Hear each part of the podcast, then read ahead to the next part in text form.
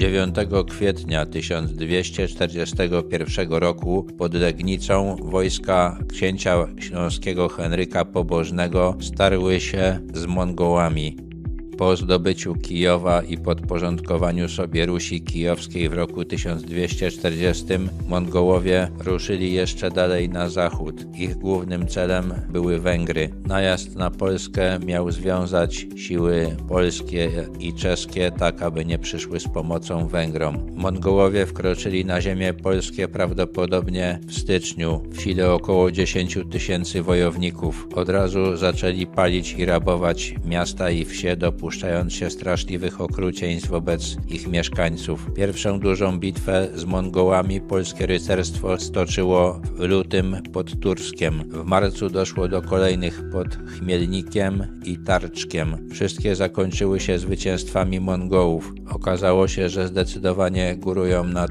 rycerstwem polskim dyscypliną i organizacją. Do kwietnia oblegali Kraków, ale bez powodzenia. Następnie ruszyli na zachód. Mieszkańcy Wrocławia sami spalili miasto i zamknęli się w warownym grodzie, który przetrwał oblężenie. Pod Legnicą oprócz rycerstwa śląskiego walczyły także resztki Małopolan oraz posiłki z Wielkopolski, Moraw i zakony rycerskie z zachodniej Europy, templariusze, joannici, a być może także krzyżacy. Początkowo bitwa przebiegała pomyślnie dla Henryka Pobożnego, potem jednak Mongołowie wywołali panikę w jednym z chówców, gdy ich wysłannik zaczął krzyczeć bieżajcie, bieżajcie. Następnie użyli prawdopodobnie gazów bojowych. Rycerze, którzy nawdychali się dymu wydobywającego się z zniesionej na drzewcu głowy, podobno tracili wzrok albo opadali z sił. Książę Henryk